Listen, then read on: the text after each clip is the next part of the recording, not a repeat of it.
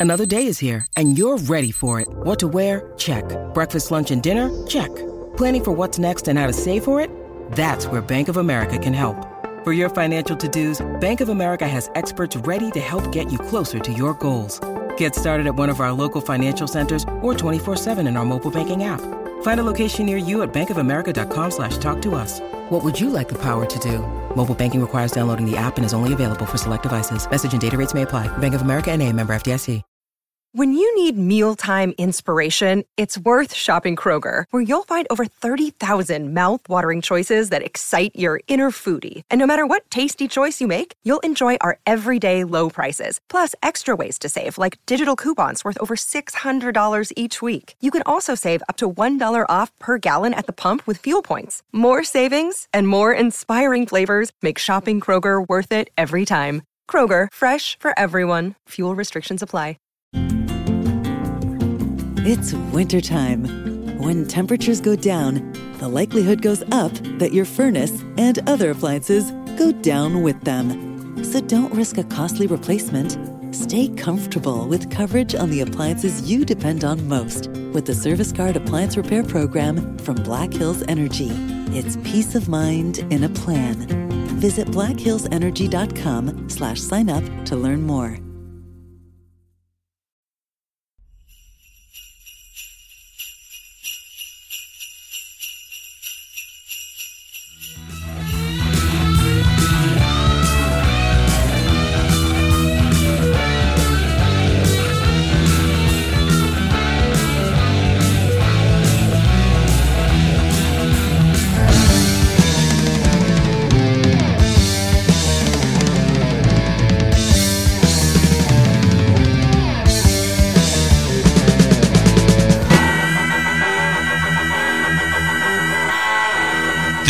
Is the Decibel Geek Podcast with Chris Czynszak and Aaron Camaro.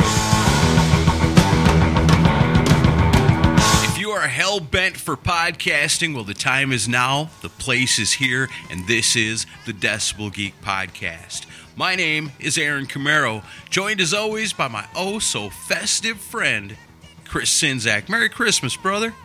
Merry Christmas to you. I'm in a festive mood, so why not talk about Judas Priest during Christmas? That's right. It is the gift that keeps on giving, after all. And the first four or five albums by Judas Priest are something that I treasure. And so we're going to have a really good time talking about that today. You know, we did this a couple of weeks ago with uh, Wally Gator from the CGCM podcast when we did the best and worst of Motley Crue. And so we thought, you know, that was so much fun. People dug it so much. We know our listeners love the early Judas Priest.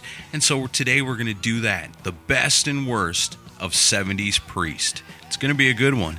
Yeah, we have an awesome guest joining us today, and we'll get to that in just a minute. We have a little business to take care of first. That's right. Before we get to all the fun, we're going to take care of our business, and you know us. Our business, it's iTunes reviews, Podchaser reviews, Facebook recommendations. However you want to do it, we'll take it. It is the season of giving. Give us a review. We're begging for it. We got a couple of great ones here today because when they're great, we got to share them. And here's a couple of them right here. This one's entitled Listening Since the Beginning. It's got all five stars. It's an iTunes review. Hi, guys. Longtime listener, as a matter of fact, was the first Geek of the Week way back for ordering a couple of t shirts. I listen every week and love the show. However, the most recent episode discussing rhythm sections had me yelling at my phone. we knew that would happen. Oh, yeah, we predicted it. Entwistle and Moon at number 17. Are you guys nuts? Both redefined their instruments and were phenomenal musicians. For me, they are easily a top three choice. Anyway, happy holidays and keep the great content coming. And that comes to us from Adam. It's an awesome Apple Podcast review from right here in the good old USA. Thanks for the review. Nice words, and uh, your your hatred of uh, of our pick is kind of what we were banking on. We wanted people to get upset by some of these picks, and it seemed to work. But yeah, I mean, it's always so subjective, you know. I mean, Right. it um, it was a fun one to do, and you know, and I, I could go back and probably do my list completely different if we did it now. So Oh, it, it totally. just changes. in retrospect, I definitely would change a few things the way I did it. But, you know, like I said, we had 20 picks right off the top, and then we went to 40 on the Chris and Aaron show for the Decibel Geek VIPs over on Patreon. And Yep. it gets even funnier in part two because, you know, we get to cut loose a little bit more. But yeah, I think I would probably go back and I would agree with Adam and think that Entwistle and Moon should have definitely been way higher than 17. It's, it does seem kind of outrageous when you look at it like that. If you're not a Patreon VIP, go to patreon.com, look for Decibel Geek, because you'll want to hear the other half of the picks we had. and Adam, I'll agree with you, because during that half of the show, I think I yelled at Aaron a couple of times. Yeah, yeah. The s- save your fury and your rage for the Chris and Aaron show for part two of that, Yeah, that's blood money. which I did not induct Bobby Dall and Rikki Rockett as you trying to tell everybody I did. But yeah, awesome episode last week. A lot of fun. Glad we got to do that. Hey, before we move on to our favorite other people, I've got one more review here. You want it? It's Christmas, right? Yeah, why not? We deserve it. Here we go. This one is a Podchaser review. Check out Podchaser. They're an awesome website where you can review your favorite podcasts and also break it down episode by episode. So if you you loved us during the best and the worst of Motley Crue, but you hate us during the rhythm section draft, then you can break it down and let us know both ways. This one's got all five pink stars, and it comes to us from Screamin' Stevie G. And it goes like this This is by far my favorite podcast. I listen to these guys, and it's like having a music discussion over a beer in a local bar. Nothing pretentious and entirely rock and roll. Keep on, keeping on. We got that one just a couple of days ago, so what a perfect Christmas gift for the Decibel Geek podcast. A Couple of sweet reviews, you know, if you want to leave us one, we will greatly appreciate it. If it's awesome like these, we will definitely read them on the show. Yeah, thanks so much for doing those. And uh, God, you can review us on Facebook. Remember that we haven't gotten one in a long time. Yeah, So, uh, recommendations. yeah, so please uh, take care of that. Keep them coming on no matter what the platform. And uh, thanks again. And uh, last piece of business, our geeks of the week, the people that shared on Facebook, retweeted on Twitter last week's rhythm section draft that we just mentioned. Geeks of the week this week are Adam Cox, David Glenn, Mike Parnell, Shay Hargett, Decibel Geek TV, Rock and Ron Runyon, The Bakery Podcast, Aaron Baker, Jeffrey Mendenhall, Alan Deshawn, David Cathy, Hakon Bergstad, at Linut John AFC, Keith Rockford, Anxiety Descending, Eladio, JJ McElhenney, JGP Body of the Soul, Doug Fox, Stick Stickman, Focus on Metal Podcast, Vet Halen, and as always, The the Mooger Mooger Fooger. Fooger. Some weeks we're right on the money with that. Other times we just can't seem to hit it right. The Mooger Fooger. We love that guy. And we love everybody else that shares and retweets our episodes each and every single week. That's why they're Geeks of the Week. And that's how you could become one too. Yes, and uh, time to introduce our special guest today to talk 70s Judas Priest with us. He's not only an amazing Kiss book and soon to be Aerosmith book author, he's also the host of the Kiss FAQ podcast and the Look It's Rock and Roll podcast. It is the one, the only Julian Gill. Hey, Julian. Hey, thanks a lot for having me on the show, guys. I, I thoroughly enjoyed listening to those reviews. Those They were, awesome. really good. Oh, uh, yeah, we, Yeah. we like them when, they- when they're good. Yeah, when they're nice, they're, they're even more fun to read. You know it. So, uh, so we hit you up kind of last minute on this, but uh, you, I, and I was fishing for uh, possible possible contributors. So that's, and you were one of the first people to join in. I went on Facebook, just like, who else loves '70s Priest, and you were on it right away. So uh, I get a feeling this this era of the band is very near and dear to your heart. This is my preferred era of the band. And I saw you post that. I'm like, boom, I'm putting my name down. If my name gets picked, I'm this. I'm just looking forward to an excuse to talk about Judas Priest. Awesome. Heck yeah. This is my favorite era of Priest as well. It wasn't the era that I was introduced to or came up with, but nowadays, looking back, man, these first five Priest albums are hard to beat. It's weird. It's like gonna be three for three because I they're at this point in time. They're that's the era I go to the most.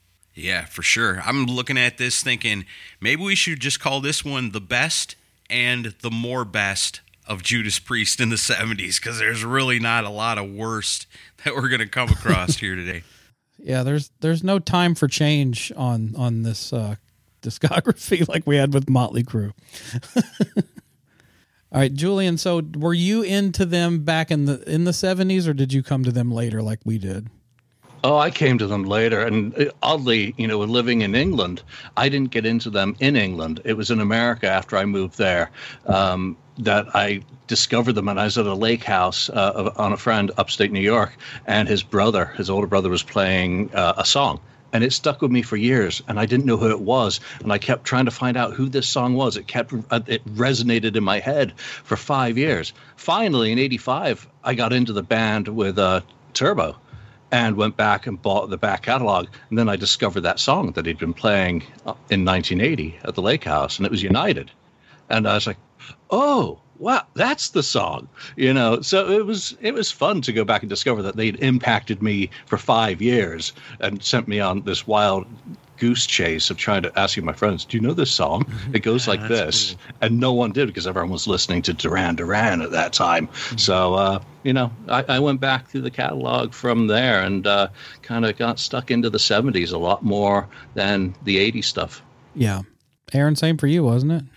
Yeah, pretty much. I mean, my introduction to Judas Priest was. Uh, my cousin Robin's cassette tapes, and he had like I don't know the '80s stuff. He didn't have a lot of this. I think he started with uh, British Steel and onward, and so I kind of liked him. Didn't really get into him when I was younger. Had a buddy that had the cassette tape, of Turbo, and we swapped for a week, and I was jamming on that. I'm like, okay, Priest, Priest ain't too bad. But then when I started getting older and really started getting into Priest and started going back further because I mean I knew their popular stuff. I didn't know nothing about the band really. And as we go through the list, you know, we'll see which ones really stand out to each one of us individually, but these are the ones I go back to the most often. I mean, there's great stuff throughout the entire Judas Priest career and, disc- and discography, all the way up to Firepower that just came out a year or so ago. But man, for me, anytime any day I can listen to this stuff and I can feel good about it. Yeah, love me the old early priest, but I I didn't come up with it. I didn't either, and like I got into uh, the way I got into Priest was uh, through Headbangers Ball in the '80s, because uh, and it wasn't anything new that they had out at the time. I really got into Headbangers Ball. I want to say 1986, 87, around 86, I think, and all the way through the late 80s they would uh, you've got another thing coming the video would get played like regularly on headbangers ball. Uh, yeah. uh, regardless if they had anything new out or not. It just for some reason that was one of their favorite videos to play. And it just sort of just worked wormed its way into my head and i bought the uh that yeah the fir- two of the first cds that i bought with my own money in the store were kiss unmasked and judas priest screaming for vengeance. And course, Unmasked didn't get a lot of play at my house at the time, but uh, Screaming for Vengeance did. And uh, but yeah, I, I didn't get into the the '70s era stuff. Pro, geez, till probably maybe about 15 years ago, I think. Some a friend of mine gave me the Stained class on vinyl at the time, and I didn't know much about that early. I mean, I knew certain songs because some of those songs were still popular later on, but uh, didn't really dig into them until about 15 years ago when I got that album, and then sort of just started buying them all at that time. That kind of fell in love with the band. Yeah, Stained class will do it. Yeah. Hand somebody that and let them go. You're off. Yeah, and uh, but yeah, so I mean, let's. Uh, you guys ready just to jump into Rocka Rolla 1974? Let's do it. Okay, so this album, debut album released September 6, 1974 on Gull Records, produced by Roger Bain who worked on Black Sabbath's first two, first three albums, and this album is the only one to feature drummer John Hinch. Thank God for that. Um, I'm I'll go I'll, I might be going and be the bad guy on this one. I do not like this album. Wow. I uh, it has moments that I kind of like, but and then I, I started reading up on it, and I didn't even know this. Apparently, you know, because Glenn Tipton he joined really close to when they made this record, and he brought the songs Tyrant, Epitaph, and The Ripper. And Roger Baines goes, No, we're not going to put these on the record. And wow. it's like, What are you thinking, man? Um, this album does not do much for me overall. It's got its moments, um, but most, this is the one I hardly ever go back to. I just, just don't dig it. And uh, I'll pick my best and worst, and I'll let you guys go first. I actually do like this album a lot. There's four songs on this album that I wouldn't want to live without. The rest of it, I mean, there is some kind of odd stuff on here, but I mean, it's Judas Priest. They haven't really become the Judas Priest that we all know and love yet. We're going to discover today that this is going to be a, a projection thing that's going to it's going to happen over time, little by little. They're going to become Judas Priest, but I don't think they're really quite there yet on this one. This is the very beginning, but man, there's there's some great songs on here. For me, I think the best song on the debut album is still one of my favorite Priest songs of them all and it's the song Never Satisfied. I think is by far the best song on this album.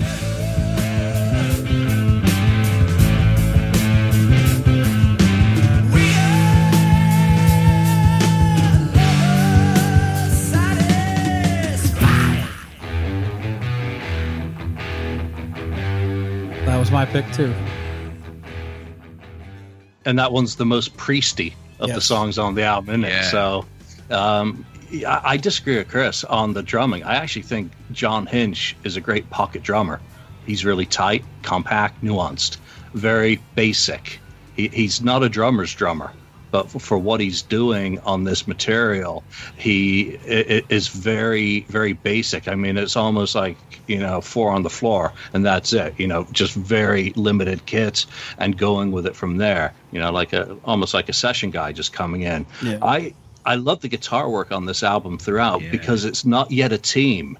You've got Ken, and then you've got Glenn, and they don't really know their places, so they're not in perfect synchronicity yet. So um, you know, and and it's a hybrid because of Al Atkins. So uh, my favorite off this song from the first time I heard this album is "Run of the Mill." It is just epic. Who'd have thunk that a band like Priest would be capable of that sort of composition and and structure straight out of the gate? I, I mean, it's a horrendously complex song, and lyrically, you, you know, it's just just something about it when he kind of sneers and sings, "Should I give sorrow or turn round and sneer?" Or stare, or whatever the, the word is in it. it. It's actually a song that's in my life top 10.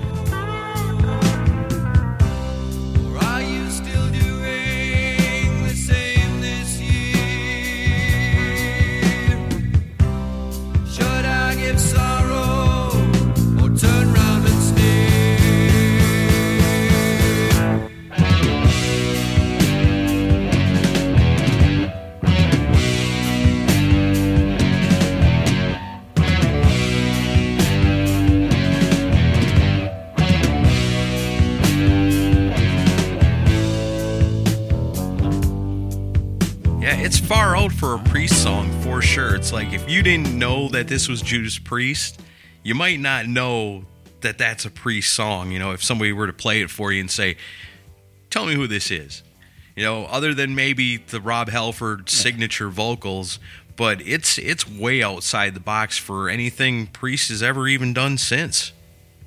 Well, and the funny thing is, is that's one of the ones that Tipton did bring into the, into the band. Um, but I think there was a lot of co- collaboration on that song. But that and like, there's certain things on these first couple of records that are they're almost proggish. Yeah. you know and um i'm not a pro- i'm not a prog fan so therefore of course i'm not into this record as much i don't like the dry production i think it's it worked okay for sabbath because i thought tony iommi could get a much grittier crunchier sound on his own through his gear this there's a lot of kind of i don't know the production on this record's not for me and you're right though it, i shouldn't blame I shouldn't blame the drummer for not for not liking the material because it's not really his fault. I mean, he did a capable job, but I don't know. It's you're bas- it's all this album's kind of like baby pictures. It's like they're you're not really seeing them as they were fully developed. So um weird, but yeah, never satisfied. Definitely my favorite song, and you know, like Julian said, the most priesty. Um, Halford would go on and do this song in his solo set in the early 2000s, and then Priest actually did it on the Epitaph tour. So it's a you know even they agreed that it was the most priesty. So that's my favorite too. The worst one, in my opinion, on here is "Dying to Meet You." I I do not like this song. Um, it's just boring and weird to me, and I'm not a fan of baritone Rob Halford on a ballad. You know, Yeah. Amen this morning. Yeah, it's like no.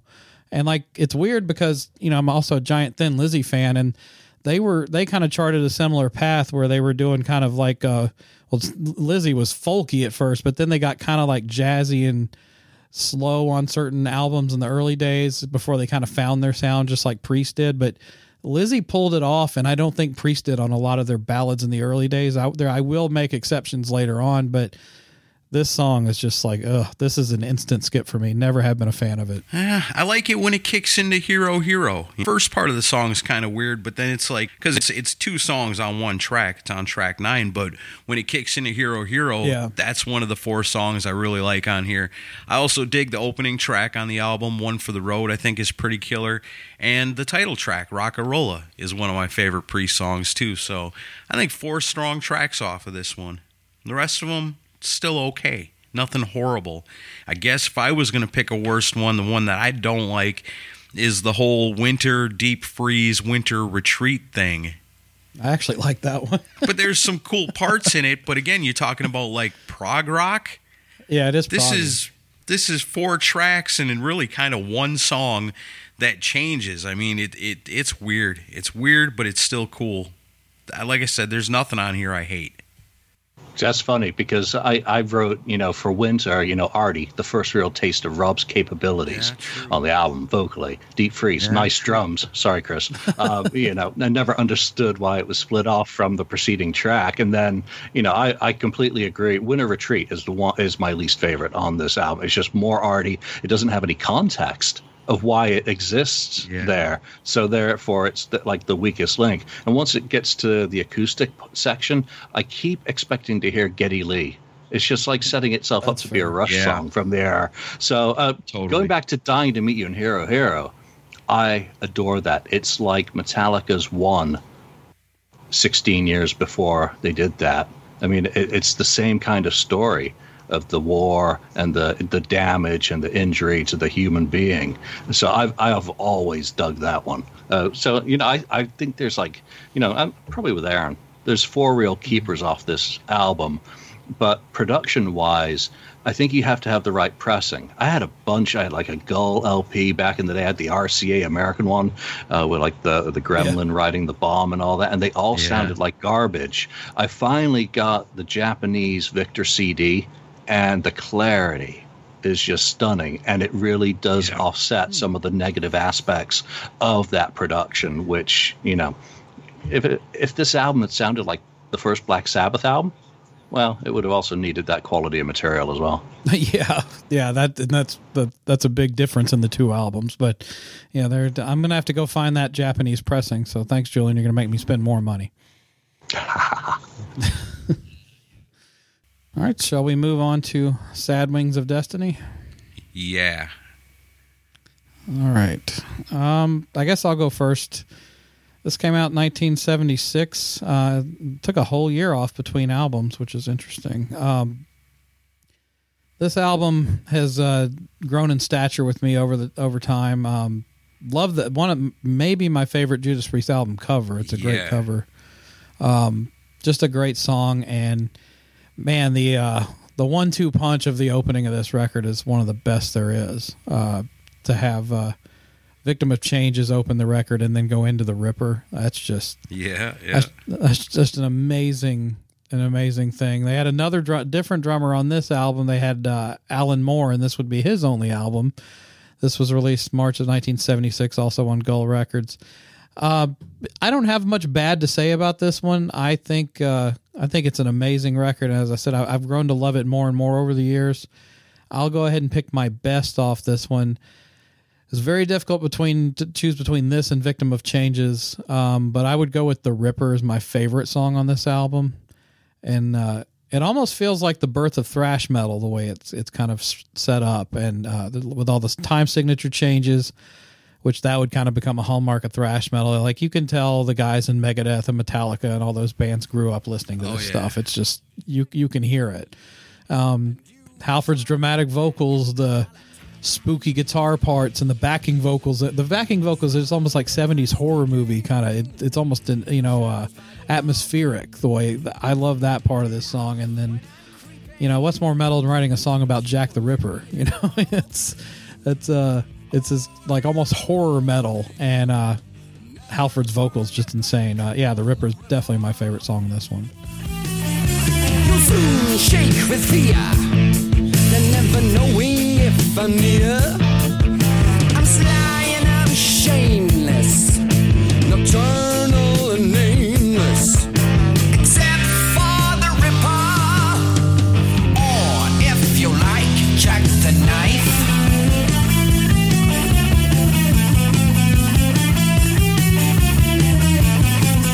There's really nothing on here that I don't like. I mean, if I guess if I had to pick a worst off here, maybe maybe Epitaph.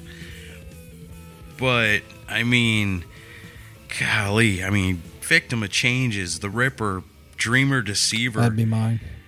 Tyrant, Genocide, Island of Domination. I love all these songs. This is probably favorite Judas Priest album of all time. I love this one a lot. Um yeah, it's tough. I love The Ripper too. But I'm to go with Victim of Changes. I mean, that song is just that's a 10 right there. I mean, so so is The Ripper, you know, and so is some of these other songs, but yeah, those two are 10s for sure. Tied either way, I'll give the edge to Victim of Changes. I just love that song so much.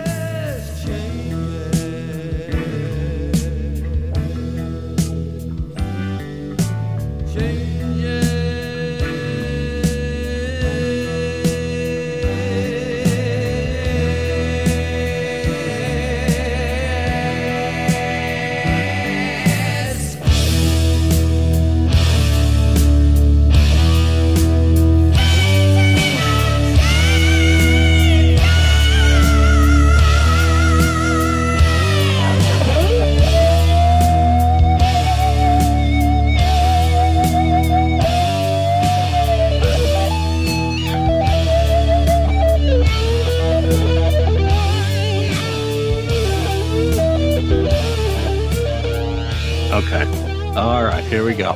I've got a real problem with Sad Wings of Destiny. Take your album, flip it over. Look at the credits, uh, the track sequence. Does does it start with Victim of Changes? Yeah. On all the original pressings, it does not. Will it start with the Ripper? Hmm. No, they they flipped it around. It's a it's a concept album. It starts with Prelude, goes to Tyrant, Genocide, Epitaph, Island Domination. Then your B side starts with Victim of Changes. I think this is a concept Wow. album. I think Oh. they made an error in manufacturing, and your B side became your A side, and vice versa. And once you listen to it in the correct order, which I resequenced mine on uh, on the CD, it makes sense. Wow. The, uh, it, it tells a story. Yeah, even looking at the track listing on here, and I never even thought about that before. That makes total sense. Why would Prelude be the beginning of side B? Prelude should be the album introduction, right? Exactly. I never. Makes perfect sense. And why would you lead off an album with Victim of Changes? Yeah, it's a fantastic song. Uh, I mean, come on. Um, but it makes no sense as track one to, to start off an album with a nearly eight minute song. It's true. It, it's more of a midpoint of an album song.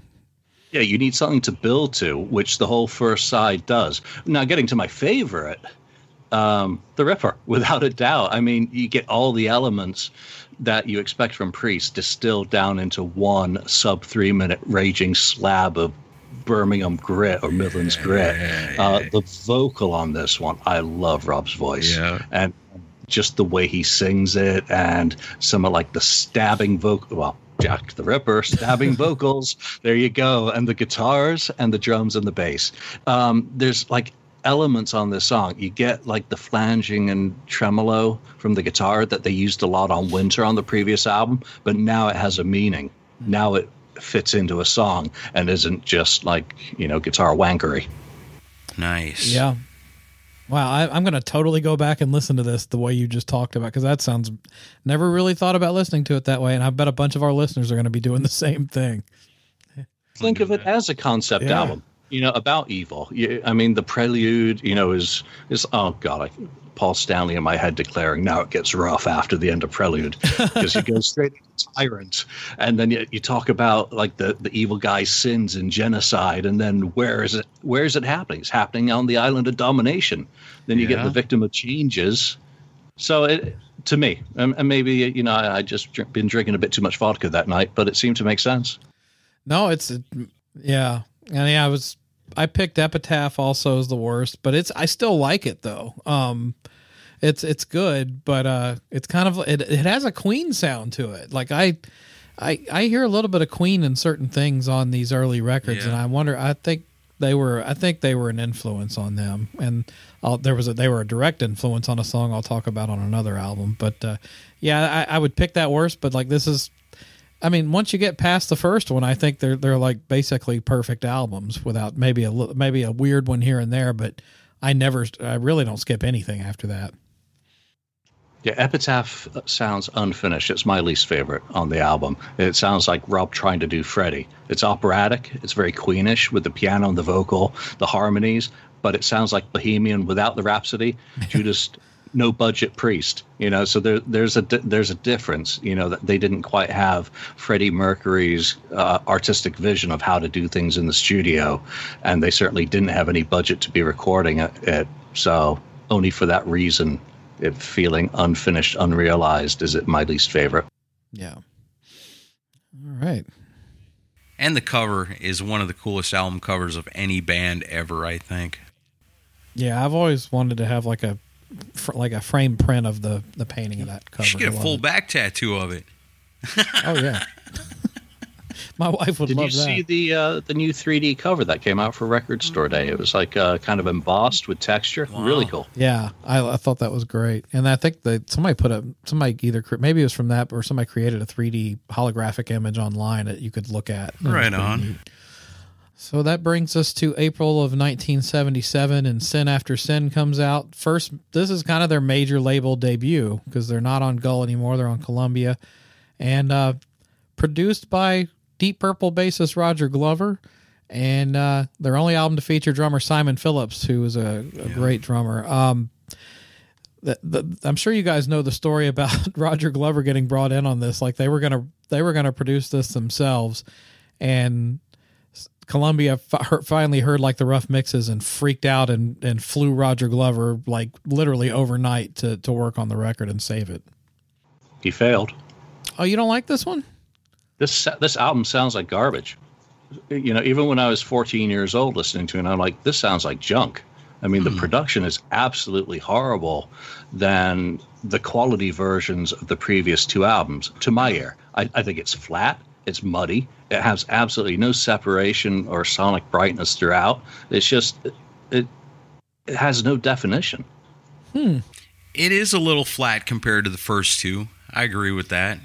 It doesn't have the brightness musically, I guess sonically, as the first two albums have, and not quite as good as the first two albums. I don't think. I mean, there's four songs on here that I love that I think by pre standards are eights, nines, and tens. But overall, hmm, there's some weaker spots on this album too. So I'm gonna say my least favorite on here, probably. Oh man, I don't know. It's kind of a toss up. I'll go with Here Come the Tears as my least favorite, and my favorite off of Sin After Sin, which I love Sinner. I love Starbreaker. I really love Dissident Aggressor. That's one of my all time favorite Priest songs, but you just can't mess with that cover, man. And I never knew it was a cover when I was a kid or when I was when I first heard this. I had no idea it was a cover, but so awesome. Diamonds and Rust. That's my favorite off of here.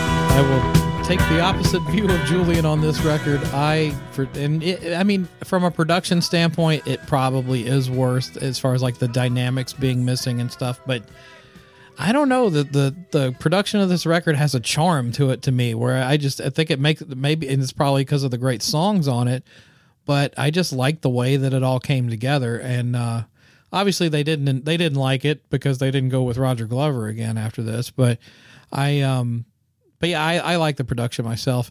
But as far as the songs, oh shit! I mean this this album is great. But uh, Diamonds and Rust that that's the that's that was almost my pick. But I, I you know, and this could change by the week. But as of now, I still think my all time favorite Judas Priest song of all eras is Dissident Aggressor. I just love that song. So that's uh that's an easy pick for my favorite and for my last favorite it was kind of a toss up between Last Rose of Summer and this one, but I went with this one just cuz Last Rose of Summer is a better written song. I went with Raw Deal. I um not a fan of this one, and honestly, it sounds like it could have fit on Rocka Rolla to me. It, it it has the same type of song construction and you know, even well with the production on that one, it just doesn't sound that great. It sounds kind of bland and boring. But you know, Dissident Aggressor, Sinner, Diamonds and Rust, Starbreaker. Good God! And then uh, you know, I I don't mind Here Come the Tears. I think it's pretty good. But uh, yeah, those are my picks. What about you, Julian? Yeah, what you just said about Raw Deal. I, I wrote murky, meandering morass about that melody not conducive to headbanging or sing along, and uh, uh, uh, but it's not. Um, you know, first, you know, I bashed the production, but I love the cover art. Oh, That's a me too. great, that is great artwork for an album. It really does do a good job of giving you an idea of what you're about to listen to. But favorite, um, I'm with you, Dissident Aggressor, and then the fact that this song won a Grammy 33 years later says all that needs to be said about that song. Even with the rubbish production here, it still stands far apart from everything else on this album. It's pure priest. It's got a seething vocal, scorching guitars, clinical drums, pulsating bass. Yeah.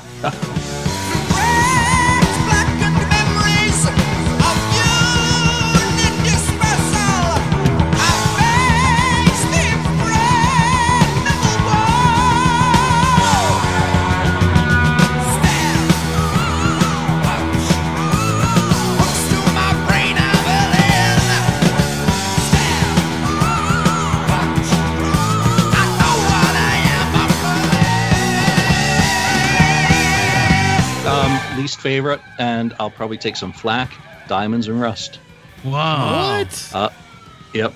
Um, I love this song, and give me the version that they recorded two years before for Sad Wings of Destiny, which is a bonus track on one of those reissues. Yep. Because of the production and because the interpretation is better. Um, and what do I mean by that? There's a better galloping feel to the song on the earlier recording than here. Here it loses that flow. I would agree. and and it and it's and it's not all because of the production. It's because of the uh, performance is completely different. The feel has changed in two years. Wow, we're on opposite. I'll agree with that. I've got that CD with them bonus tracks on there, and that 75 version of that song is way better. No, I totally disagree with both of you on this. I, the one on Sin After Sin is just is classic. I don't, I don't. It's way better than the one from two years before, in my opinion. You think so? I don't know. Ah, that's a great song. It is a great song. And it's wild that, I mean, when Priest does a cover like that, I mean, Joan Baez, what metal band is doing Joan Baez covers and making them awesome? You know, that's crazy. Yeah, I went back to try to listen to the Joan Baez version when I first got into this one, and I was like, "Oh, never mind. I'll stick with the Judas Priest version." But, uh, no, I yeah, amazing record. Uh, so let's uh, move on to. Well, did we all pick our our best and worst? Yeah. Okay. Uh huh. All right, let's move on to Stained Class. Aha. My very number one favorite Judas Priest album of all time. Wow. And why is Out that? of everything. Why is it your favorite? Oh, the songs. The the plethora of amazing songs. It's a perfect album. There's not a song on here I don't like. Um, for the worst on my sheet here, I've got a question mark. because there's nothing bad on here. Every song on here is badass. Um Oh man, I don't even it would be it's so difficult for me to pick a best one because I love them all. Um just I love everything about this song, which I could say that about everything on here, but this one I think just stands a hair above the rest in my heart. This was a song that made me go, "Okay, I am in on Priest. I am totally in on this band now." And it's Saints in Hell.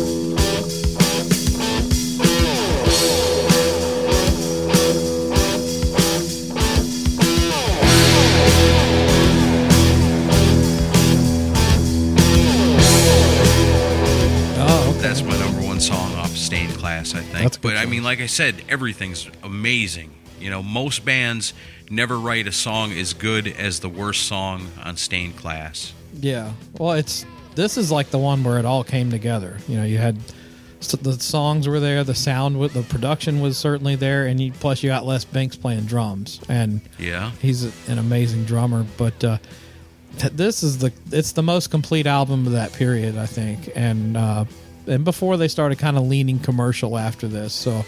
Um, interesting pick on Saints in Hell. Um, they they actually played that when I saw them live a couple of years or a year or so ago, and that one that was a shock. I don't think anybody was expecting to hear that one. Um, as far as uh, my favorite on this one, this was hard to choose one because, and for worst, I picked Invader just because I had to pick one, but I like it. I think it's great. I love that song. I know I do too, but I'm like, do I have to pick one?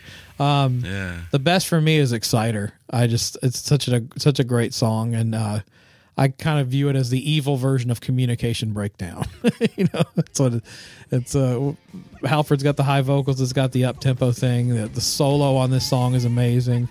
And then, of course, Les Binks drumming at the beginning of the song. You kind of like, oh, this is a new era of the band starting up. And uh, yeah, I just this is a complete album. I have no complaints about Stained Class at all.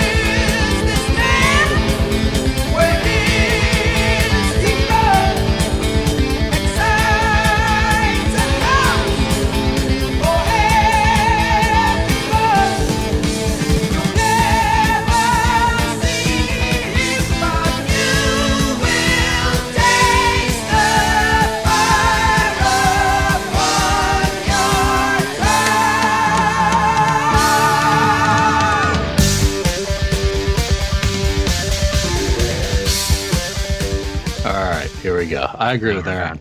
You know, Yeah. that- that- somehow I didn't think I was going to agree with Chris. That just seems to be how this discussion's been going with our di- with our differing tastes here. Um, this is the album with the best drums Yes. of any pre 1980 Priest album, and the production finally makes Priest what they ought to be in my mind.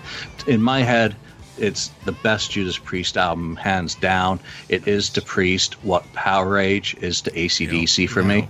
Just the album where it all comes together. There is not a bad song on the album. The uh, album art is iconic. The uh, the band's logo is used for the first time on Yeah. an album. Um, it is just absolutely fantastic from Exciter onwards. You know, Exciter, come on, the gauntlet's thrown down. Yeah, wow. But my favorite is the title track. It is just again, I, I've used the word a couple of times, scorching. It's blending tons of different elements into one song. Great range of vocal uh, on the spectrum of where Rob can sing. He's singing all over the place.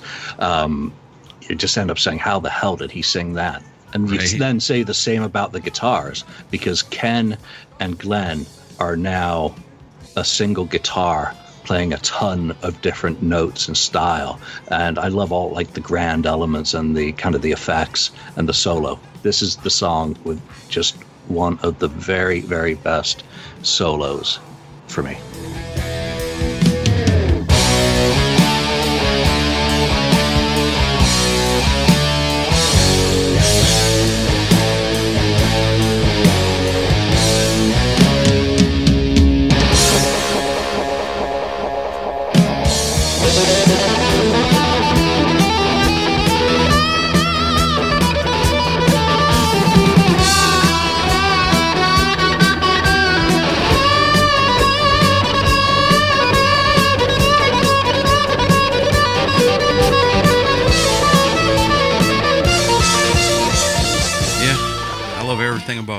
I think there's like there's some you know hidden gems that you don't really hear about much, like Savage and Heroes End. I think both of those songs are, you know, I could I'd love to hear. I you know I, I just some of the deep tracks from Judas Priest during the '70s are some of the best deep tracks of any like classic band you'll find. You know, it's like isn't that absolutely incredible and then of course you've got the song that calls them all the trouble years Yeah, later Spooky Tooth. by you uh, the, the, the spooky tooth Yeah. color i cannot listen to that song without grabbing my guitar and playing along to it oh, it's great. it doesn't make me want to grab a gun. It makes me want to grab a guitar. Right. And that is yeah. that is a fantastic song. Yeah. It, uh, yeah, there's there's nothing bad about this album. I'd, I'd be surprised in the comments after this comes out if we're going to hear anyone hating on this record. I don't see how. If you love rock and metal, this is an album that everybody should have and listen to on the regular, I think. I'm no doctor, but I recommend it. Yeah. So my my least favorite, and my notes say I don't want to pick one. Um, but since I have to pick a least favorite, I'm going with Heroes End, and that's simply because it's the last track on the album, and I'm exhausted by listening to the album musically by this point. Not not much condemnation for that one.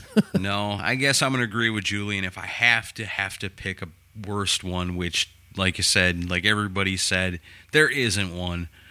I guess I'll go with Heroes End too, I love that song. because I love Invader. I mean, even White Heat, Red Hot. Yeah, that's great. not one everybody says. Oh, Matt Priest song, but killer, just killer. All right. Love got, it. Got one left to go, and that is what what depends on what you want to call it. It's either Killing Machine or Hellbent for Leather. I always thought Killing Machine sounded cooler. Um, came out October 9th, 1978 on Columbia. And uh, by all accounts, most people think this is kind of when they started going commercial because the image image changed. Some of the songs were a little bit more accessible, although I think all the songs on this one are great too. Um, may this album might be a tad too long. That would might be my only complaint because I thought that uh, Stained Class was perfect in the tight, you know, track listing it had. But uh, this is a this is a iconic album, and geez, trying to pick a a worst on this one was almost impossible too. Uh, the although it, I can I'll tell you I can it, it was an obvious choice once I really thought about it. I'll tell you why. The my worst on this one was Take on the World Me too. For a couple reasons. Uh, well, for one thing, in a positive light, it, it was kind of ahead of its time because it's a gang vocal anthem, and there weren't. I mean, other than Kiss, that there wasn't a lot of people doing those types of songs back then. Um, but I the, I don't like it because it's sound. This is where the Queen influence comes in directly because Yeah. we, we Will Rock You came out a year before this. And I have a feeling they were like, "We need a We Will Rock You," so they wrote "Take on the World."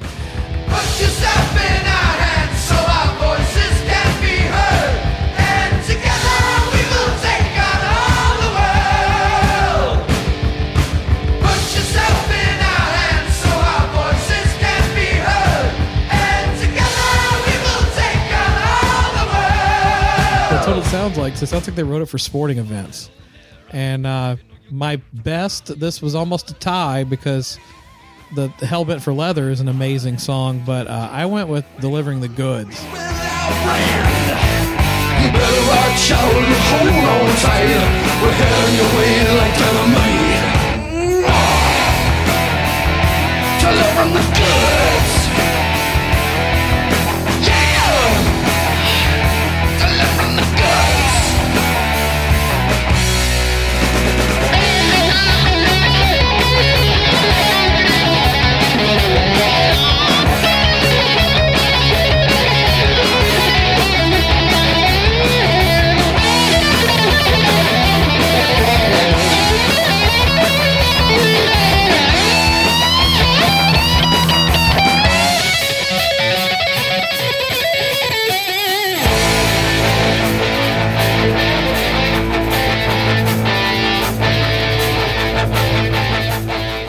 always loved this song. I love the tempo change that goes into the chorus and it starts grooving. And I got turned on to that but thanks to Skid Row with Halford uh, covering that song live on the B-Side Ourselves EP. Yep. Um, but uh, yeah, Delivering the Goods is my favorite, and my least favorite is Take on the World for sure. Yeah, I'm gonna agree with you there. Take on the world. You, I think you nailed it. Yeah, it was kind of a. This would be great at soccer games kind of thing. But another one on here I was not a big fan of. I guess is uh, Evening Star. But I mean everything else on the album I love. Maybe burning up a little bit on the less. But as far as songs, I mean, Hellbent for Leather, I think probably maybe was the very first Judas Priest song I ever heard. I think it was on one of those like metal collection cassette tapes of the uh where it was all different bands. I think that was probably Yeah. the first Priest song I ever heard. And that one is I mean, that's amazing, iconic. Um, Rock Forever, I love, love the vocals on that song, man. That it just every one of these albums, every one of these songs. I mean, you say it about every single, every single one, even the ones we don't like as much as the others. Rob Halford is without a doubt one of the greatest metal vocalists, vocalist period of any lifetime that has ever lived on this earth. I mean, just unbelievable the stuff he does. The cover, the Green Man Manalishi with the two prong crown, Awesome. so awesome. Cause you're the green man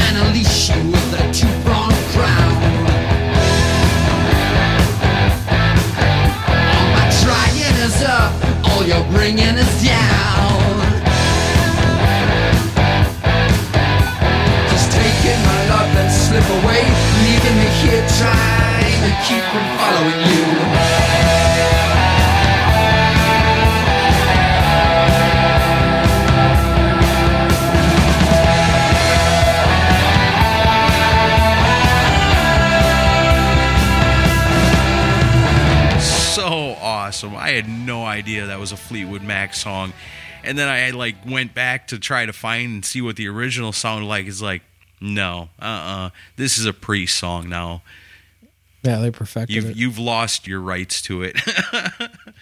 no, I mean that's so good. That song is amazing, and I don't even know what it's about, but it's so good. I I got seven songs I can't live without on this one, and I agree with Chris. The number one best song on here is without doubt "Delivering the Goods."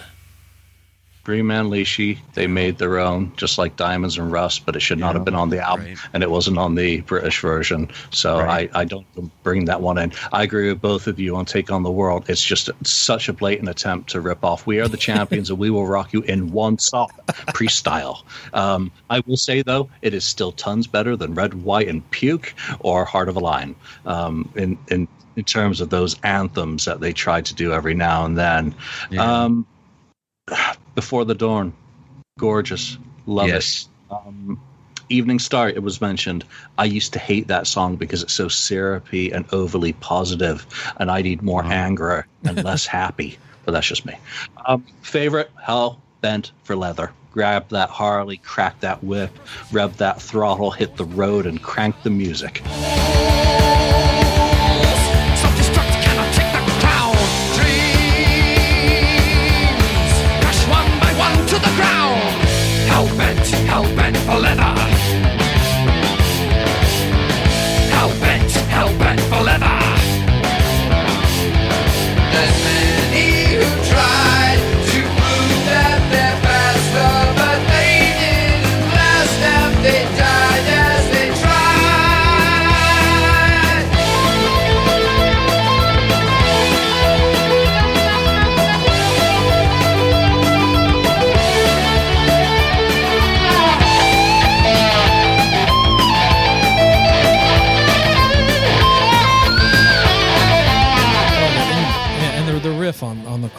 Just so fucking amazing.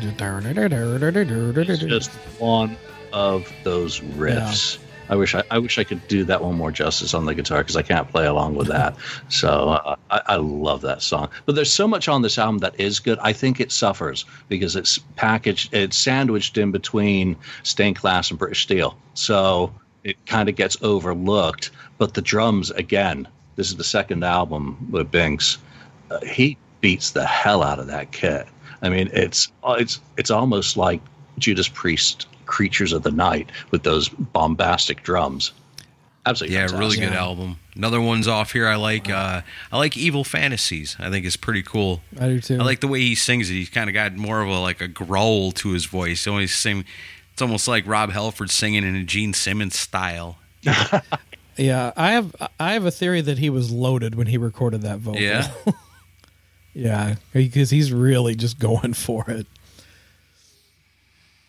Yeah, this is the stuff I love. This is the Judas Priest that I just would never want to live without. I always remember my Uncle Bruce telling me the story about when he stopped being a Kiss fan. It was because he seen Priest opening for Kiss, and that was the end. All of a sudden, Kiss wasn't that cool anymore, but Priest sure was, you know? So, Judas Priest, man, changed a lot of lives in the 70s and put out some of the best music of their career, the best music in rock and roll history. These first five albums, it's hard to find a band with a run of albums that are that good.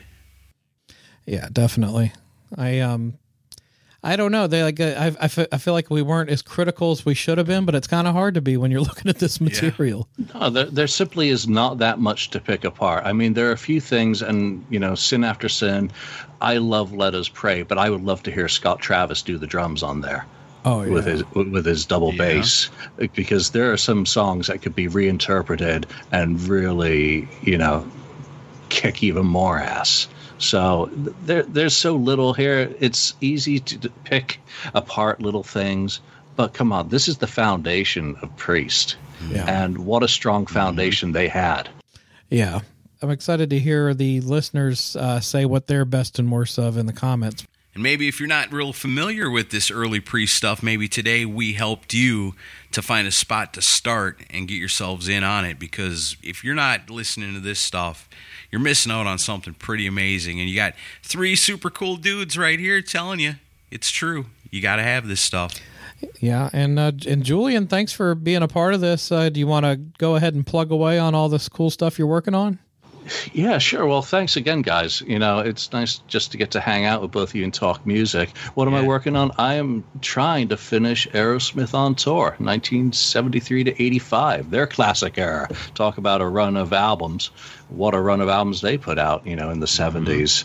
And uh, it, it- just like the stuff I've done with Def Leppard and Kiss, it's touring history. So it's contemporary reviews from hopefully people's necks of the wood um, that give a view of how the band was perceived um, at, at the time. I just love trying to put these tour histories together because it just keeps me in the library. That's all I'm working on. not doing any Kiss stuff anymore. That's all done. But you're, you're still doing the and you're doing the Look It's Rock and Roll and the Kiss FAQ podcast. Yeah, we we still do the Look It's Rock and Roll podcast when we have the urge to talk about uh, some different music than Kiss. We still do the the Kiss FAQ podcast uh, nearly every week. Uh, we're we're kind of splitting our time now between the two. So uh, you know, I'm finding I have a little bit more time to listen to other people's shows as well. So that's nice. Very cool. Right on. You ever consider doing a Judas Priest book? No, no, no, no No? interest in, on that level with that band. There's only one other band I've ever thought about doing a book on, and that was Wasp. Oh, I'd read that.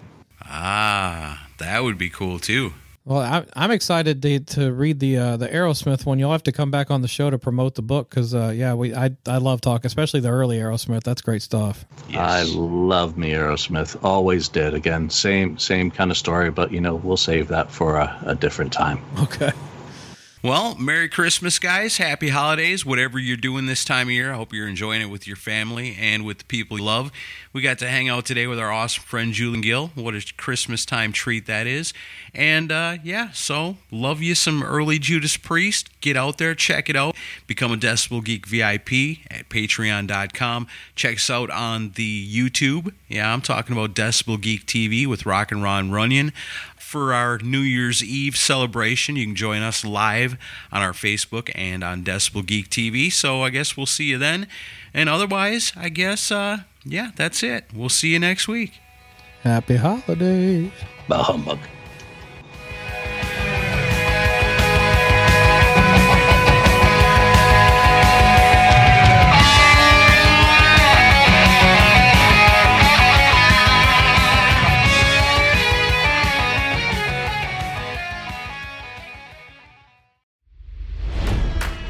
It's NFL draft season, and that means it's time to start thinking about fantasy football.